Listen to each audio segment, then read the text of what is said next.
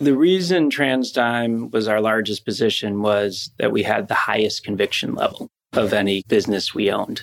We felt more comfortable that the company would perform well. Forget about valuation, that just the company would perform well over a long period of time. So, in many ways, that's the easiest position to add to in the company you're most comfortable with. So then we were driven by relative return. When your favorite idea is compelling, it's a lot easier to make that bigger than take a chance on something you don't know as well that you haven't lived with, that's new, that you have a lot less conviction in.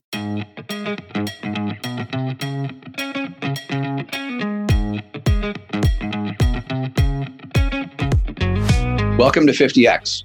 I'm your host, Will Thorndike, author of The Outsiders and a co founder at Compounding Labs. 50X aims to dissect the anatomy of investments that have appreciated at least 50 fold.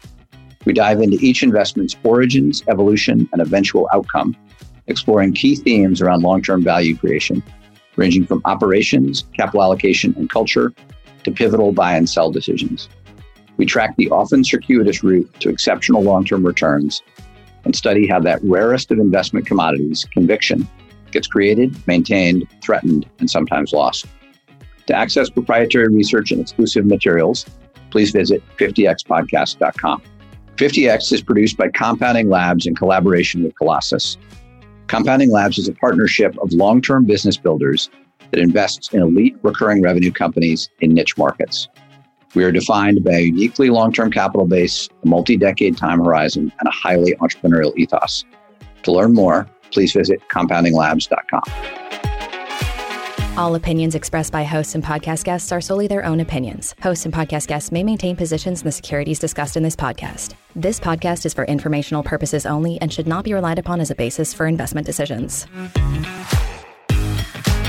Before we jump in, this episode is brought to you by Tegus. The team at Tegus has built a full company intelligence platform aimed at streamlining the investment research process.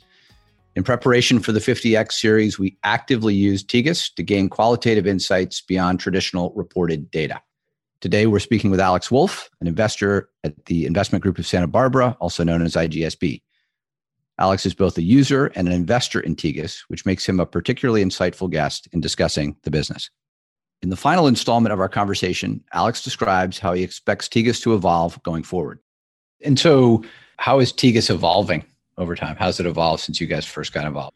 There's a number of vectors I'll talk about. One of the big decisions that we made early on was we recognized that the database would only be valuable to the degree that there was depth and relevance of the coverage universe to a particular investor that consumed it. And so, in that sense, we took a lot of inspiration from a number of the successful marketplace businesses that had been built and recognized we needed density in particular coverage areas. And we needed to match that density with the customers that we had on the platform in the early days. So, the analogy I always use is OpenTable. If you went on OpenTable and they had 10,000 restaurants, but only four of them were in your city, that doesn't do you a lot of good. But if you have 10,000 restaurants all in the city of Boston, where, where you're from, you'll use OpenTable all day long, even if people in Dallas really don't care much for OpenTable. And so we took that same approach. We were purely TMT focused, but really we were the tech part of TMT. And even within tech, we were the sexier, fast growth SaaS internet marketplace businesses and really built a lot of density in our flywheel around that. And so the first way in which we've evolved is today we cover every single industry. We cover multiple geographies. Our fastest growing teams and geographies are, are all across Europe. And so we've really expanded from that initial base. But it was important to us that we start with that density so that the experience on the product is really good. And then we're rapidly expanding the number of data sets that we offer. So we acquired a company called BamSEC in the fall that added all of the first party data to our third party platform. So all of the SEC documents, analyst presentations, other types of information that companies put out. And we think that's a really important complement to what we offer. And you should expect that over the coming years, Tegus will continue to launch additional data sets that we think are critical to fundamental researchers doing their jobs. As you look forward, Alex, sort of three to five years out, what do you think the company might look like down the road? To go back to the Bloomberg analogy, we're five years into the journey of digitizing qualitative information for anybody who researches a company. And we think we're just exceptionally early in that process. I hope we win the lion's share of what I'll lay out. But much like Bloomberg, we may not. There, there will certainly be other players that come up. But if you just look from a market perspective, we primarily focus on one on one expert type research today. One of the data sets we hear all the time is I do surveys. Can you do the same thing, but for surveys? And we think there's a lot of opportunity there. There's a number of our peers that offer things like credit card information or aggregated email data or other types of longitudinal type expert data, you know, ask the same experts the same questions every quarter. And so we think there's lots of opportunities there. Some of those are things we're working on, some of those are things we're not working on. But we think there's a lot of opportunity to continue to innovate in the types of qualitative information that we can add into our platform. And then we think there's a massive coverage opportunity. We're expanding rapidly in other geographies, but we're still only scratching the surface of what we can do there. We've made a lot of progress on our coverage outside of TMT, but we still are not as proud of our non TMT coverage as we are as our, of our TMT coverage. And then our, our fastest growing part of our business is our private markets coverage. And that remains a huge opportunity. And, and certainly the landscape for private data is multiples of the scale of the opportunity for public data. And we see that as an enormously valuable and, and complementary area. So, you know, we'll continue to build out all of those things. And our ultimate goal is how can we become the end to end research hub where if you do fundamental research, if that means you're an investor, if that means you work inside of corporate development at a company, if you're an IR team, if you're at a bank, and you're doing fundamental research on businesses, we want to be the end to end platform you come to to do that research. Excellent, Alex. Thank you. Listeners can learn more about Tegus and enjoy a free trial by visiting tegus.com backslash 50x. Now, onto my conversation with Rob Small.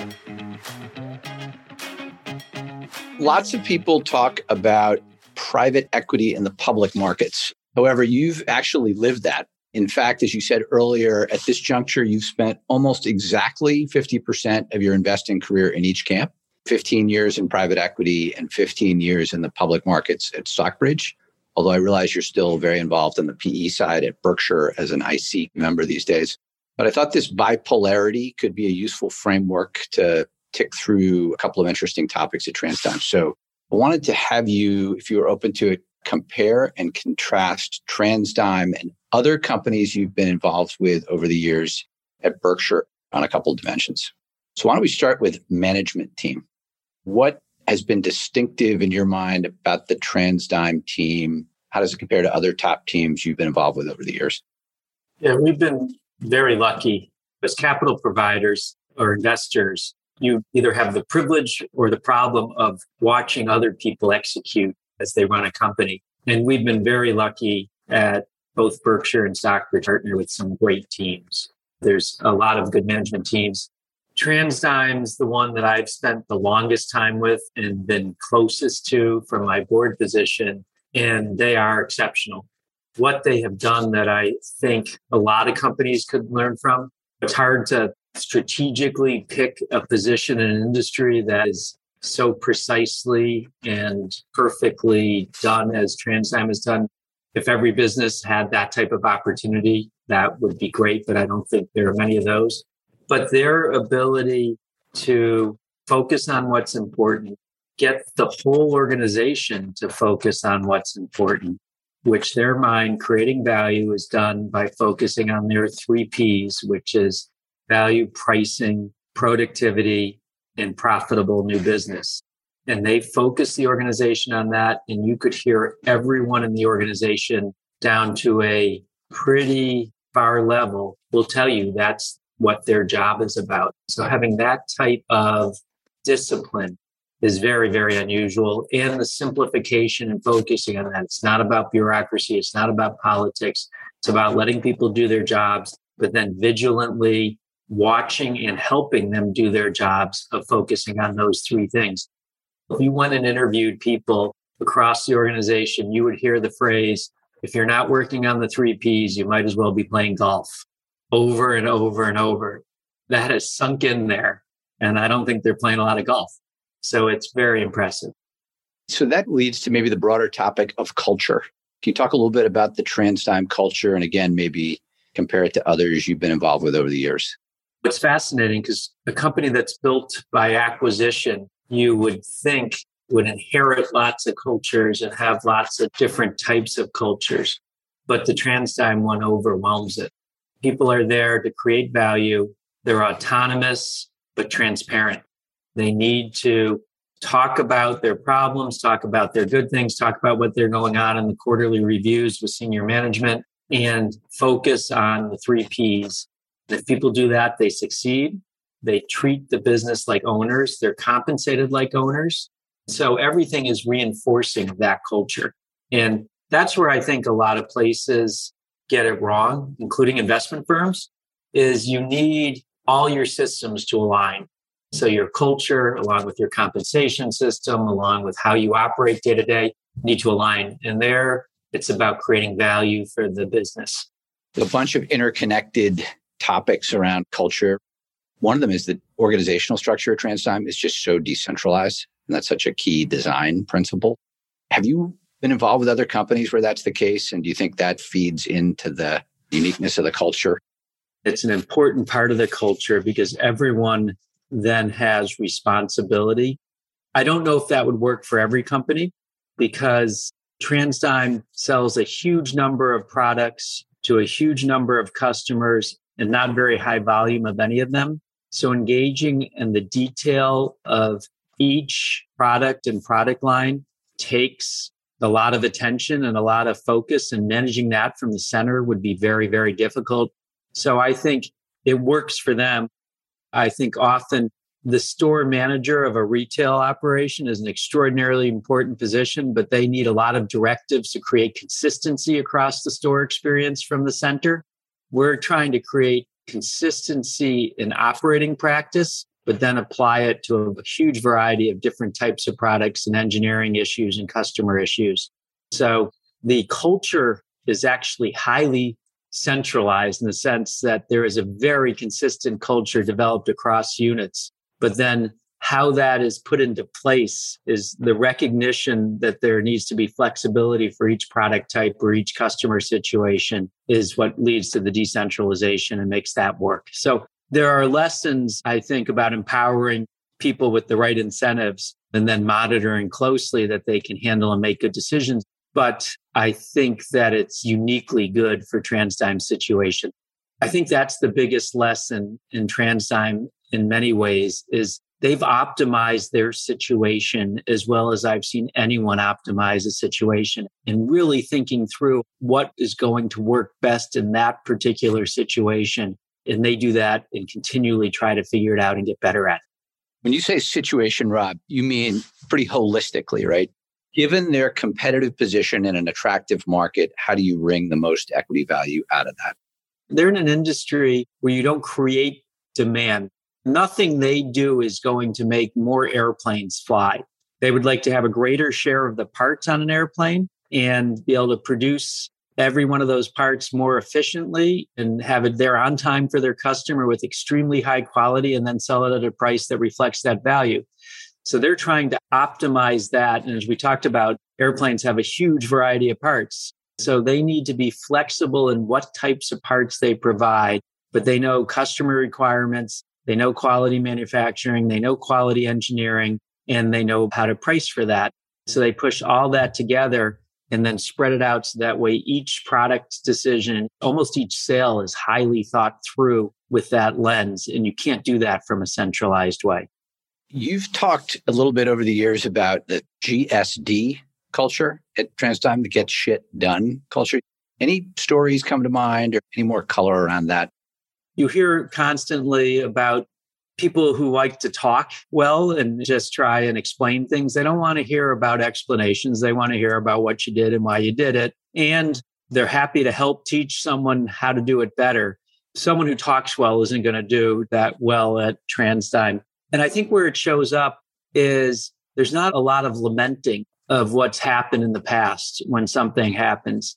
When the pandemic happens, none of us like seeing what happens in the world. And when you sell parts to airplanes, it's a lot easy to feel sorry for yourself. They don't do that. They just sit down and say, this has happened. What are our best steps forward? And let's move the ball down the court. What do we do? When there's a short attack with, in my mind, basically unfounded information being used against them, they don't complain that, wow, we're in a terrible world where people can do that. They say, what's the best path forward? And they just keep moving forward. And it's when you're in a business that's growing this well for this long, you need that type of attitude. You just keep moving the ball down the field. Another important reinforcing element around culture is obviously compensation. And TransDigm's approach to compensation is pretty unique in the public markets. But maybe you could start by comparing it to other Berkshire companies you've been involved with, and then talk a little bit about the evolution of that approach in the public era. One of the basic premises of private equity has been that if you align the management team, if they're not just employees, but fellow stockholders, that aligning those incentives with the shareholders will result in better results. That people are human, humans react to incentives. So having aligned incentives with the people who ultimately own the business is a good thing. And I think that has proven itself to be quite correct over time. Public companies often have ownership requirements and try to get that sense of alignment. TransDigm has tried to carry more of a private equity compensation culture into the public markets where option grants are a significant part of someone's compensation. Their salary and bonus are typically below median for the industry. And that's made up for with an equity opportunity that if the company does well, people can make significant amounts of money. In a public market, We've had the interesting issue of you have to publish certainly the top five people in the company and how much they make in your proxy. And you have, say, on pay votes. So we've had to adjust the system to a degree to the public markets. And for some of the people, we have more annual grants instead of multi year grants because multi-year grants in the year they're given look like a lot of pay and then they have very little pay the next year. And that's harder to explain to people voting on say on pay. And so we've done more single year grants to the senior people. And there's been other little changes but on the whole we've kept the philosophy and we believe that the shareholders will do better if the management team has an opportunity to make a fortune helping shareholders make a fortune and since almost all the pay is performance based, I'd prefer as a board member to take the heat of quote unquote overpaying our management because that means that they made the shareholders a tremendous amount of money. That's the only way they get quote unquote overpaid. We'd rather take the argument that that's not overpaid when we're sharing the upside with the people who created it. Is it that heat that's the reason more public companies don't follow a similar compensation model? I think it's partly that. I think it's partly that many companies don't have the formula for value addition down that this management team has. It only works over the long haul if people do get a chance to make a significant amount of money. It starts to unravel that if you pay people below median on a cash basis and then they never earn any money on their equity, then if zero equity plus below median cash equals below median pay, it's a self fulfilling prophecy. If, if you don't perform, that it will fall apart. So it does need to keep the performance up. If at a time there's less opportunity at TransDigm to do very well, we may have to change the pay structure to reflect that. And people would have less upside, but also probably get closer to median or above pay. But fortunately, I don't see that time anytime soon. Let's turn to Nick quickly.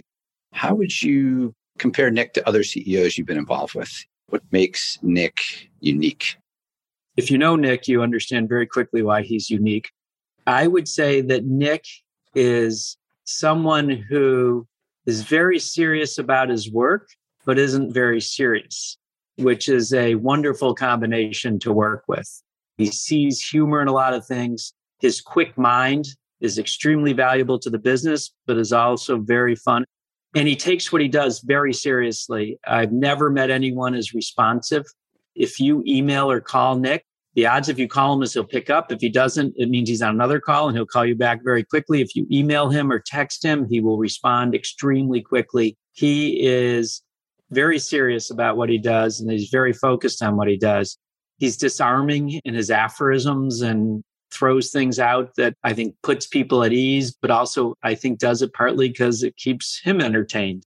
So he's a pleasure to work with.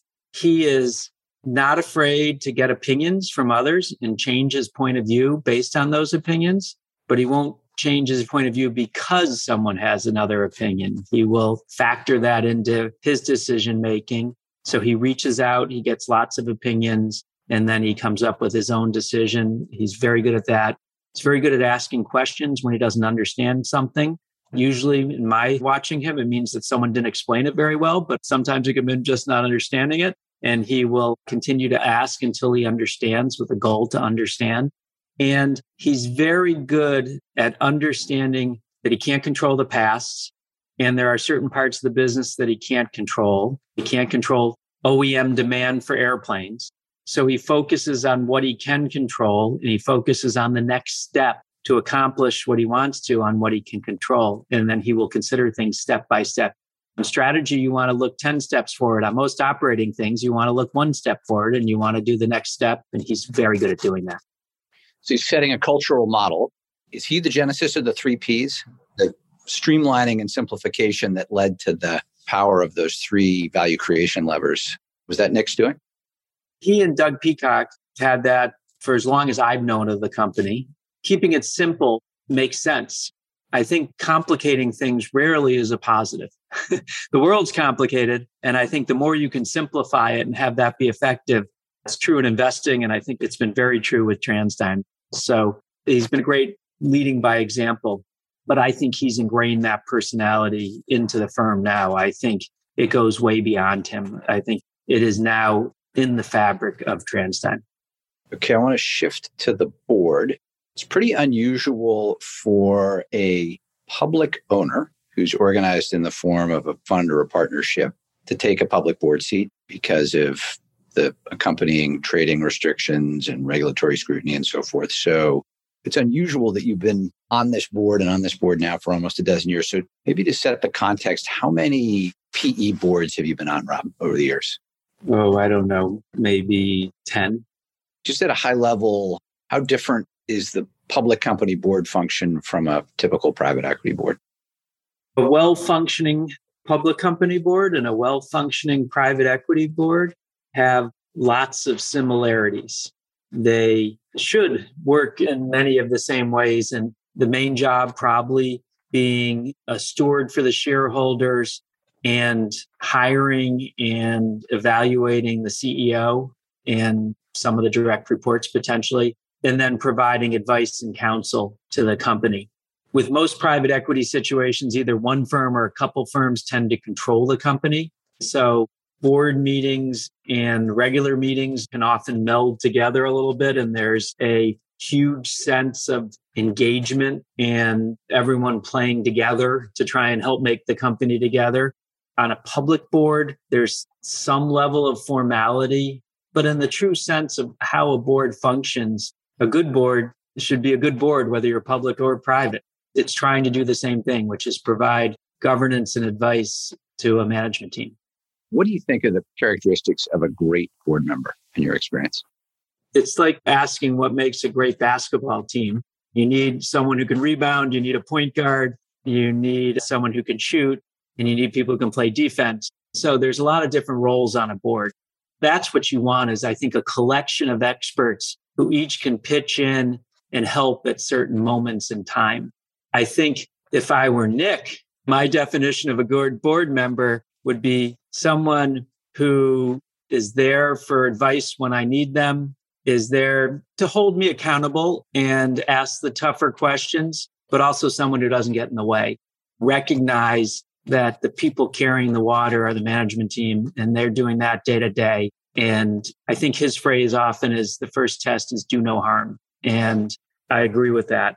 So I view my role on the board as someone who can ask a tough question when needed, push the management team to make sure they've thought of everything, who can take a tough stand occasionally when I'm representing the shareholders, then try to bring resources and value whenever I can. Is there an example of a tough stance you've had to take over the last 10 years? Well, it was fascinating. I would say the toughest stance I ever took was the meeting before I was a board member when I was invited to make sure it was a good fit, which was an uncomfortable position. But at the time, there was a private equity firm who had made a proposal to take the company private. And as a shareholder, I questioned what value a private equity transaction would do for shareholders. There'd be a premium, but you would also lose the opportunity to be a long term investor in the company. And at that time, the company was relatively leveraged. In a private transaction, they might have put on one more turn of leverage. They weren't going to run the company any differently. They weren't going to have access to more acquisitions. If anything, they might have access to fewer acquisitions if our public stock was attractive to anyone. So it seemed to me that going private was not the right move for the shareholders.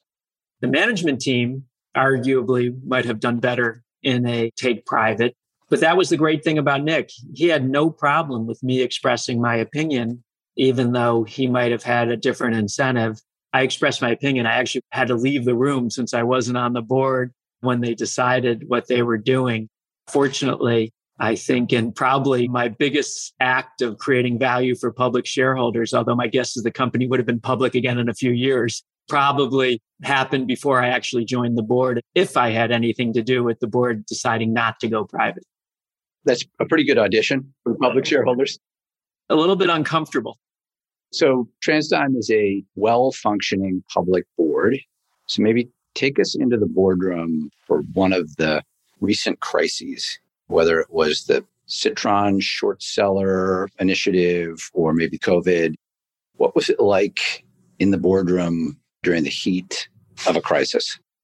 The fascinating thing about TransDigm is I don't think the board meeting felt any different during a crisis or a non crisis. There is a factual look at what's happening and trying to bring everyone up to speed and understanding. And then a description of how management believes is the best way to handle it and what they're doing, and an openness to any suggestions or thoughts on how to do it better. Usually it's mostly sounds right to me. That's the fascinating thing about TransDigm is I don't think you feel a different sense of urgency. There's always a sense of urgency of handling what's next. And when there's a crisis, that's what's next. And that calmness, I think, permeates the organization and is part of the reason they've been so successful. Let's maybe talk a little bit about capital allocation and the company's evolving approach to capital allocation. So by the time you joined the board in 2010, there was a clear M&A playbook in place. Company had a philosophy around leverage, had begun to head down the path of special dividends as a way to return capital to shareholders. But can you talk a little bit about how that approach has evolved in the dozen years since? I would say that the capital allocation has been remarkably consistent. The first place is if you have high return opportunities within your businesses to invest capital, invest it. And there is basically an unlimited amount of capital available internally for high return projects. There's not a allocation or a penny pinching or anything. It's if you have a high return and we all believe it's high return, let's do it. Second is that we should do acquisitions as long as they meet our criteria. Company has an incredible hit rate on choosing which acquisitions to do and then performing well with them. So that's the next best use of capital. Following that, we have to decide whether our leverage levels are appropriate. The company can handle quite a bit of leverage. It's shown that A, that its revenues and profits are remarkably consistent, even through a pandemic, and that they're able to handle quite a bit of leverage, although they've been very careful over time to manage down the rate and manage out the maturities. In some ways, that's one of the things I've been most impressed with is they've consistently pushed out maturities carefully, which never seemed that important until there was a pandemic. But when there was a pandemic, we were very, very happy that we didn't have any near term maturities. And so they've been very careful about that over time. If they don't have any more uses for excess capital beyond that, they want to return it to shareholders. And there's two potential ways to return money to shareholders. One is through dividends. They've always chosen special dividends. So that way they choose when they have excess capital instead of getting people on a regular dividend when one of the more important uses could have a claim on that dividend. They wish they hadn't given it back. Or second, you can buy back shares. Here, the company has tended to lean towards dividends. I probably would have a little bit more of a predilection for buying back more stock. The argument over time has been the amount of money. It's usually been at the time of the financing to create that liquidity that we then use that for a dividend. So if you did a large financing and had a lot of excess cash at that point, to buy that much stock back could be very difficult. I like the opportunity to buy back stock. And we've done some of that. One, because you get an opportunity to serve those that stay if you buy at attractive prices and you don't have to buy if you believe your stock's expensive. That creates a responsibility to keep an idea of the value of your stock, which the company does quite well. And so they could do that. And two, it allows continuing shareholders to defer taxes. And one of the best things of our tax code for investors is that compounding returns don't get taxed until you sell. When you get a dividend, you pay some taxes often, although for many people, it's a return of capital. For a lot of our stock, the basis is now zero. So it means a tax bill. As a shareholder, you often could prefer some stock buybacks as long as it's done at attractive valuations. And is that a recurring topic at the board level, repurchases versus special dividends? We've talked about it, and over time, they have bought some stock. The difficulty is the quantum. Their special dividends have been quite large. So you start to add quite a bit of cost if you try to take the risk out of the price on buying back stock and hire a bank to do a deal. So ultimately thought that on the whole, the dividend's been the best path for shareholder return. It's interesting. We pay option holders on vested options their dividend as well because they effectively on vested stock own the stock. So if we're treating them as shareholders, which they are, they should get their dividend. And that's created some of our public controversy on the amount we pay people. Again, it's been on dividends that people have gotten paid a lot, dividends on value that's been created for shareholders, which they are. So it's been one of the negatives of being a public company. On capital allocation, there's an interesting period if you go back and look at the data 2013, 2014 ish, where the company pays two very significant special dividends, mid teens each as a percentage of market cap. And in doing so, takes its leverage up to a new level, the highest level, like a step function change since IPO into the zip code it's been in ever since, six to seven times from five ish times. Do you remember that period? It felt like there was a clear change in the approach, both on the balance sheet side and on the deployment side. I don't remember the specifics perfectly. My impression is I think the market became more comfortable with lending money to TransDigm, not the other way around. in a sense that we could raise money at very attractive rates, at very attractive terms. And so we thought the risk of doing it was low and returning that to shareholders. Remember, our management team is equity focused and their options depend on rates of return of the equity. So there's incentives for them to make sure that the equity can compound at high rates of return. If you let the equity account grow too much, grow beyond what it needs to be, that job gets a lot harder. Capital allocation wise, again, compare contrast with a typical Berkshire company. Any meaningful differences in terms of how TransDigm's thought about capital allocation versus a PE company? TransDigm's uniquely stable in its cash flows. We're continuing to live through the worst possible situation for a company that services the aerospace industry, yet they remain cash flow positive. A lot of private equity deals you lever to the maximum point at the time of the transaction. And a lot of the goal of the management team is to delever in order, at least to a degree, to create a little more breathing room. And at TransDigm, I think they've learned over time they can exist at a more comfortably high leverage level than most companies. So that the relevering dividend recaps at private equity companies, the consistency of remaining at a high leverage point, always leaving enough dry powder to do meaningful acquisitions is probably unusual. But I think that's driven by its business situation as much as by a cultural norm. It's interesting, Rob, as you say that, it highlights an interesting difference between TransDigm and a private equity portfolio company, which is TransDigm being publicly traded without a control shareholder is running the company for the very, very long term. Whereas any private equity portfolio company has some sort of exit event on either the near term or the intermediate term horizon. Does that in any way, do you think, influence decision making in a way that's different for TransDigm versus a portfolio company at Berkshire or elsewhere? It's fascinating. I rated our 2003 loss of buying TransDigm as the most painful loss in my private equity career.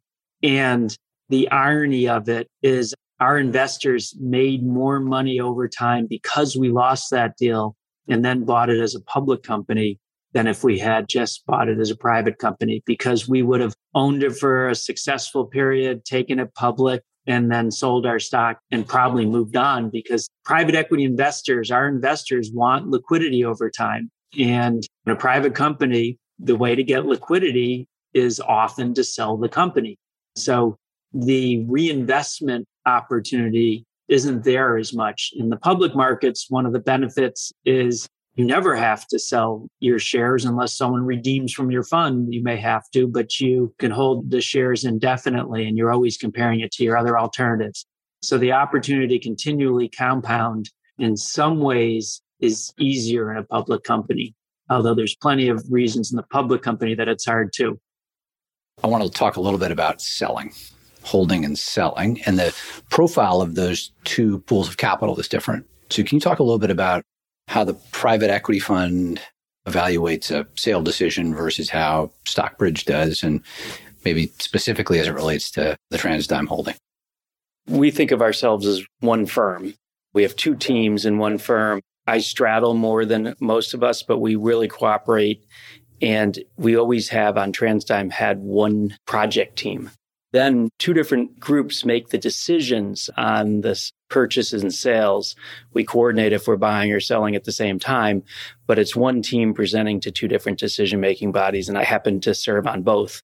The private equity and public equity have two different general sell decisions. We are always on the public side trying to trade off the future opportunity versus our other opportunities. We have an absolute standard, but assuming we're above the absolute standard of what we think the forward returns are and the risk are, then we're trading off on sizing with what else is out there. Private equity uses the capital once. And usually with private companies, actually the management team is often desirous of liquidity at some point. So they often usually push the sale or come up with now's the time, or it's a joint decision, certainly, as that is the opportunity to turn promise into true dollars, which many management teams want to do over time and is a great incentive even if they sell to another firm or even recap with us to ring the bell and then move on. The funds are formed to handle that type of opportunity. So they have used the capital once, they have a fixed life and are designed to, since they're such long term funds that liquidity comes, you give it back to the limited partners. So it's set up more to create liquidity.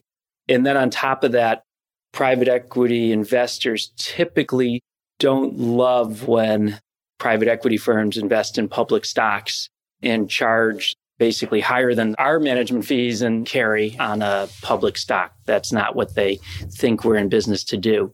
We think we're in business to maximize returns. And so we try to do that as much as we can for the limited partners benefit. But that means that private equity has to find a time to create liquidity typically. So we've made those decisions differently over time. Private equity has tried with the public stocks to both buy and sell, certainly buy at moments of extreme when there's an extreme opportunity and sell when it's closer to a less interesting opportunity. Does it feel to you as though holding periods on the private equity side are expanding at Berkshire? It feels to me like that's a broader industry trend on the private equity side. And you see it in these continuation funds, but just a general acknowledgement that longer holding periods can be beneficial to LPs and some sort of creativity around structures that are enabling that. You're measured by your internal rate of return to investors. And the way to maximize internal rate of return typically in a company is to sell pretty early on your winners because especially early in a fund, it makes a fund IRR math look good. I personally think for my own investment and probably for our limited partners that it's hard to find a good asset. And you should probably sell your less good investments earlier and hold your better investments longer. Now, there may be different ways to do that through continuation funds and things like that, but that I think is the value maximizing thing. But there is a tension in the way funds are structured in the private equity markets that pushes liquidity earlier We've always had, I think, longer than industry hold periods. We like working with the companies and we've always pushed a little bit for multiple of investment. And that's been our main target over time.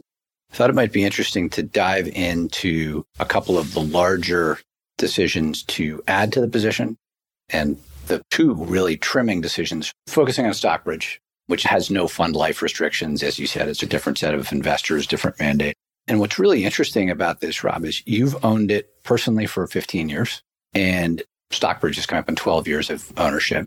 Since Stockbridge was founded, it's been your largest holding. So these additions need to meet two difficult tests. The first is they have to meet the difficult psychological test of buying something later at a higher price than you originally paid for it. Not an easy thing to do, human wiring wise. Then the second thing is it's bold to be adding to your already largest position. What's interesting is if you look at like the history of this, which we'll put in the show notes, there are three occasions where you added to the position and the increment was at least 20% of the prior position. These are meaningful additions. And then there are twice that you trimmed by 20%. This is in Stockbridge. So the first two additions were pretty close to each other. One was in early 2013, February of 2013, which is shortly before the company stepped up its leverage levels pretty meaningfully and began to pay a series of larger special dividends. So one was in early 13 and the other was in mid 14, right in the middle of that period. And just to sort of frame it, the first of those occurred at about 3x Stockbridge's original valuation and the third at about 4x roughly. So the stock had appreciated meaningfully in both cases. The reason TransDigm was our largest position was that we had the highest conviction level of any business we owned. We felt more comfortable that the company would perform well. Forget about valuation, that just the company would perform well over a long period of time. So, in many ways, that's the easiest position to add to in the company you're most comfortable with. So then we were driven by relative return. When your favorite idea is compelling, it's a lot easier to make that bigger than take a chance on something you don't know as well that you haven't lived with, that's new, that you have a lot less conviction in. There's the argument of, well, then why isn't it 100% of your portfolio? Our investors on the whole don't really care because they're diversified way beyond us. So it doesn't matter to them, but it does create huge business risk for us when something unknown happens. And you never can be sure that something crazy isn't going to happen. And for us, it did happen in TransDigm with the pandemic. So we always had to think about our overall exposure. But within those rules and pretty aggressively in those rules, we were willing to make it bigger when we thought it was the most compelling opportunity. Right in the middle of that is McKechnie between those two things. Those proof points you talked about earlier sort of playing out in real time. Then the third material addition was in the thick of COVID, May of 20 you grew the position by 22%. Obviously, at that juncture, you felt there'd been an overcorrection. Yeah. During COVID and during the nadir of the stock price, we trade only during open windows since I'm on the board and we're obviously very conservative around those things. During the nadir, the window was shut, which was there's positive and negatives of being on the board. That moment was a big negative. Do those trading restrictions impact your investment process in any way? it's fascinating that discipline of only being able to buy in windows it helps create some discipline that the public market allows your emotions to jump in and on things so we are forced to and we try to carry this to other ideas every idea we have is only make very considered decisions to purchase or to sell the securities so while we lost the $200 a share, I'm sure I forgot the times that I wanted to buy when waiting longer helped because you only remember the things that cost you. Right. That's interesting. So, returning to your addition during COVID, how did that play out? In our view, we did this with our portfolio. First check was could COVID put the company out of business? We came to the conclusion pretty quickly that one, their capital structure was pretty rock solid. They had no maturities for quite some time at that point. I think it was in 23 or 24 at that point before their first maturities were. And when you looked at the business, a lot of it was not commercial aerospace, which was really what was getting hammered the most. About half the business is between business and defense, grew up to be more when the commercial shrunk so much. But even during normal times, that our analysis was they were very unlikely to go cash flow negative during this period. Plus, they had done a financing to create cash on the balance sheet, a financing at what was high rates for them. I think they were the first high yield financing during the crisis. It was an insurance policy that created even more liquidity for the company. So it was priced as if it had a decent chance of going away or going under. We didn't think that was likely. And unfortunately, it had become quite a bit smaller in our portfolio during that period due to its price. And so I'm not sure we were buying our exposure up to the same level it was before or just close to that level. But it was pretty easy decision. And private equity bought more at that time as well. Was part of that watching how they managed the cost structure during the downturn? I as you look back on it, it's really remarkable to see how the stability in the EBITDA margin, even across the depths of COVID. Yes. I think they took a week or two to figure out what was going on. And I think felt apologetic a little bit to the board that it took a couple of weeks to decide. they took action very quickly. It's no fun cutting people, and TransDigm's very proud of the people they employ, and they employ a lot of people that are very hardworking. But making sure the company is still there and can still do what it needs to for its customers is important as well. And they acted very quickly to right size to what would likely be lower volumes and jumped on it very quickly. Going back to that methodology you talked about before, you guys have that once a week, rerun the five year model typical return for TransDigm were kind of a mid-teens five-year IRR. During these three windows, is it safe to say those five-year returns might have cracked 20%? I mean, is there some threshold level? Your whole methodology is very data-driven. Yeah, it's run every day. The model doesn't change, so the price is just fed through it. We get a sheet each morning. Sometimes you have it run multiple times a day if you want to make another decision, but it's not that we're that hair trigger traders. But yes, the model got well into the 20s. We've had a model on TransDigm that I would say during most points has run between 15 and 20%. And the 15 has been the tightest, but it's gone up into the mid 20s. So let's talk about the two sales, both of which were 20%. So one was in early 19, February of 19, and the other was in summer of 19, August. I was wondering how much we added when the short battle happened with Citron Research. The numbers there, about 17% in two purchases within three months of each other. Right. We had added there because we thought, again, we redid all our work outside in, helped the company redo their work inside out over time. But very quickly, we believed that the accusations were false that they had made and that it was just wrong. Whether it was good work or bad work, it was wrong. We thought the stock got very oversold. So we purchased. That brought our position as the stock started to recover it brought our position up. We thought it was prudent at that point only for risk management, not because we had less belief in the company, but just risk management to take its size down. Part of that is so that way you feel like you have the freedom if there's another opportunity to buy. It's when you're at your max position size, it's harder to manage. And we were pretty close to what we thought was our max position size. So we just sold in two chunks. I'm curious more broadly how the experience as a TransDigm investor, and I guess a board member too, has informed your investment philosophy and specifically the criteria filter that you're using. Focus a little bit more maybe on Stockbridge. Investing is humbling. We thought we had the perfect company and the perfect investment in TransDigm, and then the pandemic hit.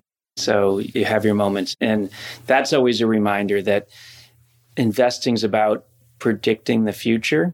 And by definition, predicting the future can't be perfect. You have to always recognize that you can be wrong and you can be wrong for both the right reasons and the wrong reasons. And you'll never know really which one it was. Another thing that I find fascinating about investing is you never know if you're really good or whether you were really lucky. And if you did well, you probably were both. And you never know what percentage breakdown is which. And you just keep trying to get better. And I do think you can know if you're getting better over time because you feel better about your judgments.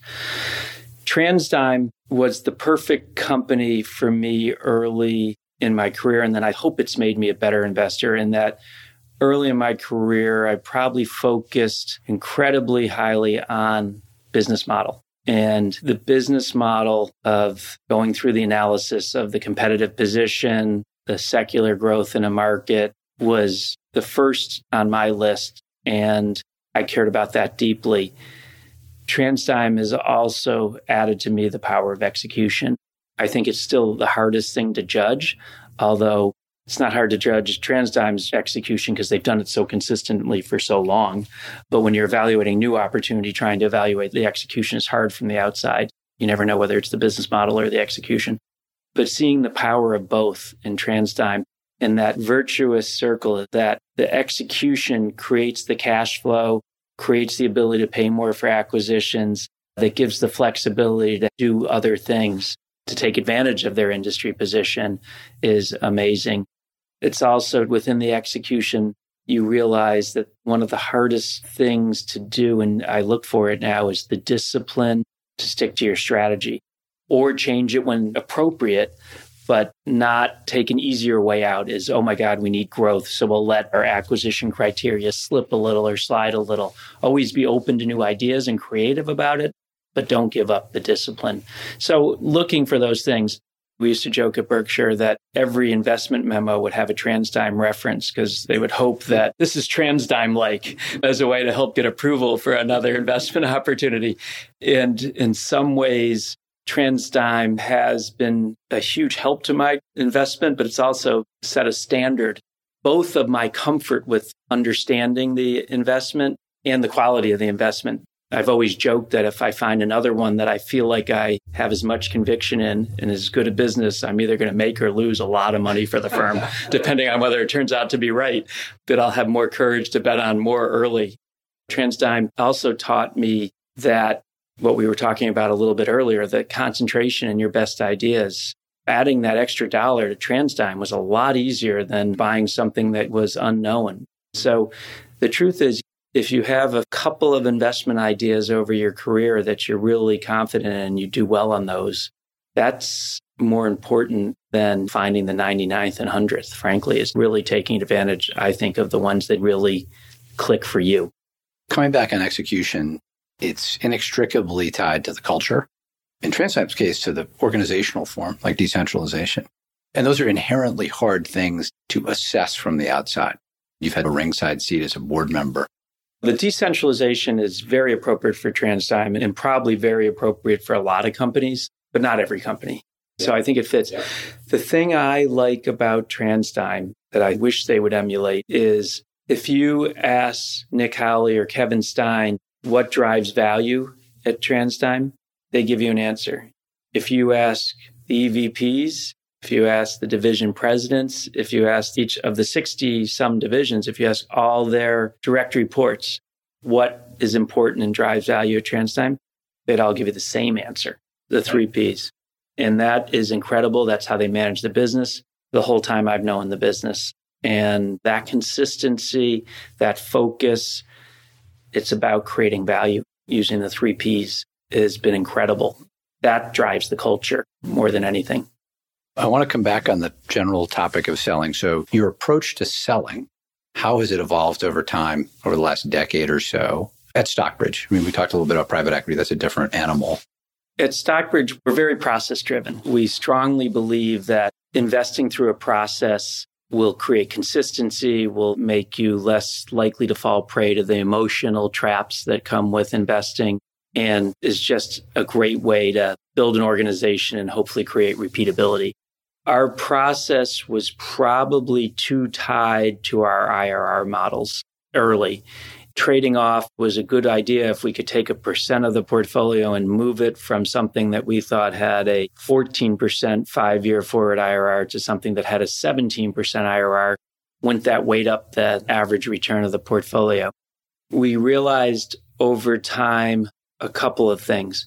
One is our models from the beginning are wrong. We always knew that, but the theory was they're wrong, but they're the best you got. So you got to go with the best you got.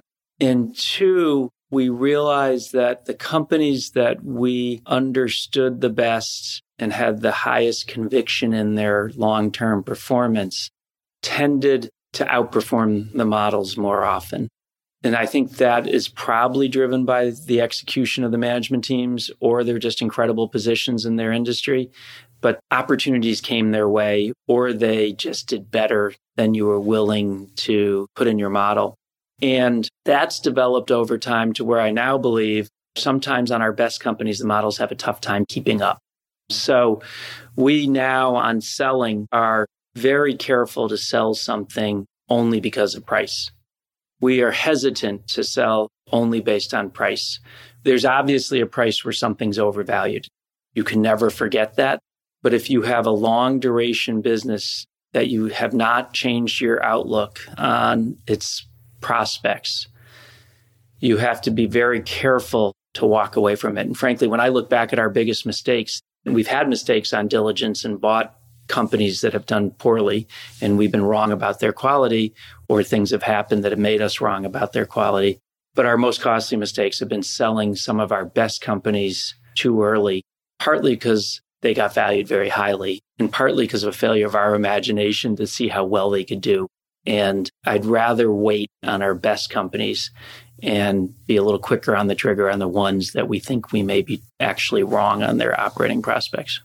I mean, you had mentioned the example with TransDigm about how for any company where acquisitions are a significant component of the value creation story, it's just hard to model the pacing of those. And the tendency is to model them overly conservatively.